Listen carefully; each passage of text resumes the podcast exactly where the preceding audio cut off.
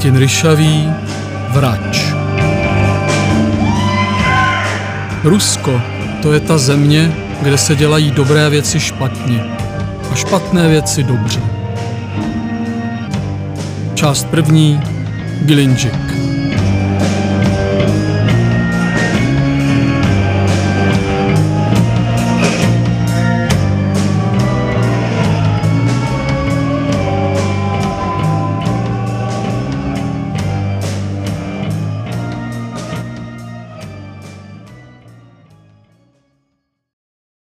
Tak tohle to je Bora. Vichr, který vzniká, když proud chladného vzduchu narazí na horský masív a po překonání překážky s ohromnou silou vpadne do doliny. Bora se na tebe doslova zřítí, protože jde o masu vzduchu padajícího z hora dolů vertikálně, a to i několik stovek metrů. Zasahuje oblasti, kde nevysoké hory bezprostředně hraničí s mořem a v Rusku bývá nejsilnější právě tady, pod Kavkazem.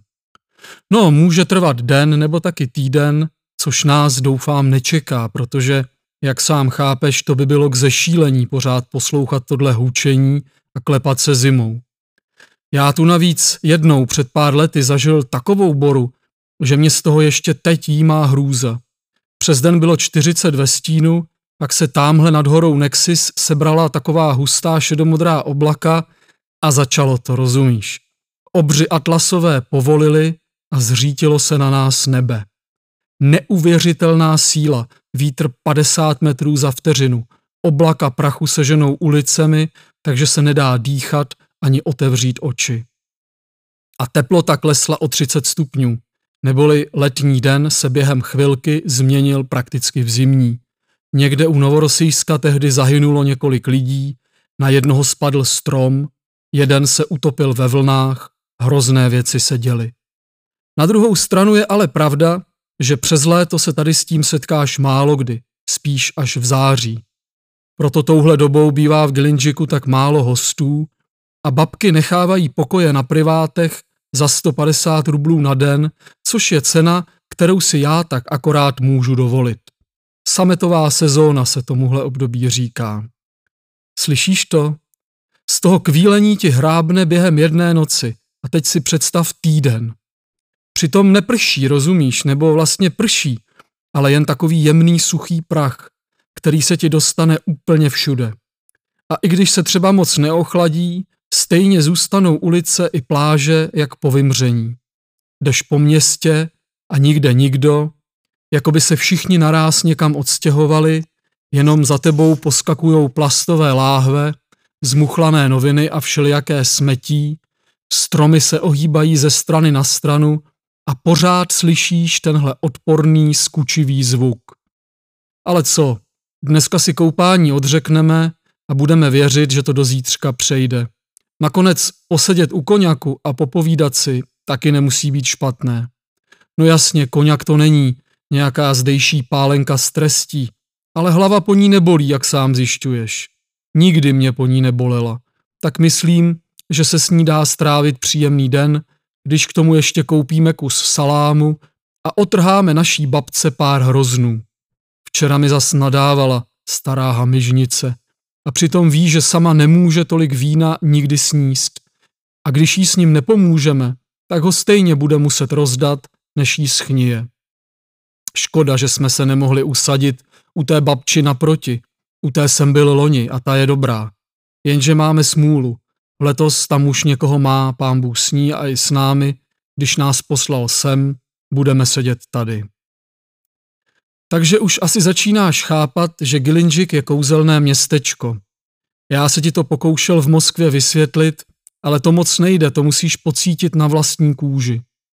Už cesta z kopce od autobusu na nábřeží je zajímavá, když vidíš Nexis a potom záliv a maják na tlustém mysu.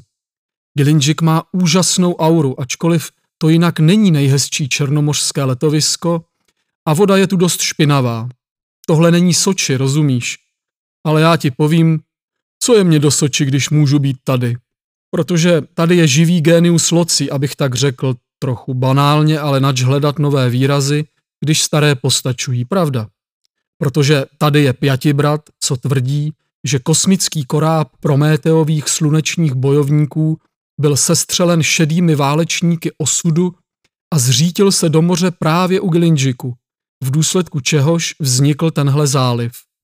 Tady jsou dolmeny, kamenné příbytky, o kterých si různí lidé myslí různé věci, škála tu vede od mystiků, kteří se u nich nabíjejí, přes historiky, kteří zkoumají, jak a kdy byly vstyčeny, přes turisty, co poslouchají výklady průvodců, až po takové jako ty, co se u nich jen skepticky ušklíbají a pak tam dokonce usnou. Sem se sjíždějí Anastasijci, jak si včera mohl vidět, sem se sjíždějí Kršnovci i stoupenci Vysarionovi, sem, ne do Soči nebo někam jinam. A potkáš tady neuvěřitelné lidi, podivíny, vizionáře a všelijaké zvláštní ženy, jako třeba tu blondýnu s cigaretou, co přijala za pěti bratem a co se typově tou úzkou mordičkou s mírným předkusem hrozně podobá všem třem mým ženám. Ještě, aby se tak jmenovala Olga. A živé sny se ti tu budou zdát. Však ten dnešní taky stál za to, o tom není sporu. Jestli tomuhle neříkáš jasné znamení, tak já už nevím, kamaráde, co bys chtěl. Nebo jak jsme včera plavali pod majákem a před tebou vyskočil ten delfín. Byl jsi v tu chvíli přesně v ose mého pohledu, takže já najednou vidím, jak se přímo z tvé hlavy vynořuje to obrovské šedomodré tělo, mořský bůh, jinak to nenazveš. Mráz mi z toho šel po zádech. Já sem jezdím léta a nic takového se mi nestalo. Ty jsi tu poprvé a uvítá tě rovnou takový zázrak. Ale tady se vždycky dějou zvláštní věci. Jsem si nepřijel jen tak, to ti zaručuju. I když smysl tohohle zájezdu ještě nechápeš. I když máš pocit, že jsi si jen odskočil cestou k podstatnějším cílům. No a i kdyby nic jiného, myslím, že není od věci trochu se před odletem na Sibiř ohřát a nabrat slunce do zásoby. Na severu ho určitě budeš potřebovat. Mimochodem, koncem září tu bývají západy slunce, jaké jsi ještě neviděl. Musíš mi nějaký natočit. V zimě se na ně budu v Moskvě dívat. Meditace, rozumíš? Včera nám to pokazili mraky, dneska to taky nevypadá, ale určitě nás tu ještě nějaká úžasná podívaná čeká. A nikdy se ta představení neopakují, opravdu. Neviděl jsem tu dva stejné západy slunce, natož abych měl někoho s kamerou, kdo by je mohl zaznamenat. Je to stejně legrace. Ještě před týdnem bych si nepomyslel, že tu budeš se mnou. A přitom mi Světlana, sousedka ze starého domu ve Vozněsenské, říkala, že letos nepojedu sám. Na rozdíl ode mě jí z toho domu ještě nevyhnali. Ještě pořád v přízemí bydlí, i když tam už má jenom elektřinu. Plyn i vodu jí zavřeli a co nevidět se taky postěhuje. Ona i těch deset Kyrgyzů, co žijou v patře. Dům určený k demolici. Tak rozhodl moskevský magistrát, co naděláš, mě vyšoupli už z jara a narvali mě do té strašné metařské komunálky. Skříplo mě to pořádně, to ti povím. To, v čem teď žiju, se ani nedá nazvat pokojem. To je špeluňka, vězeňská cela, korekce hotová, naprostá hrůza. A jak z toho ven, nemám tušení. Tohle je smrt, cítím to v kostech, moje další smrt se blíží. A jestli ji přežiju, to je otázka. Viděl jsem ji v kartách, zřetelně se mi ukázala a i bez karet bych ji uviděl. Světlana mi to jen potvrdila. Mimochodem světka umí výborně věštit z kávové sedliny. Nepamatuju se, že by její předpovědi nevyšly. Ale tentokrát, když mi říkala, že mě do Gelinžiku někdo doprovodí, jsem se jí vysmál. Světko, pro boha, kdo by se mnou jel? Mě už ze starých známých nikdo nenavštíví, jak je rok dlouhý. Všichni se dávno oženili, případně se ještě odstěhovali do zahraničí a ti, co zůstali, se starají o děti nebo o biznis. Nenapadá mě vůbec nikdo, kdo by si mohl a chtěl na mě udělat čas. A ona povídá, jen počkej, no jo, kde bych si pomyslel, že zrovna ty z ničeho nic opustíš zlatou Prahu a objevíš se v Moskvě, bludná duše, která má trochu peněz v kapse a nikam nespěchá. Ne, světka jako orákulum nemá konkurenci. Ostatně myslím, že bys k ní měl taky zajít.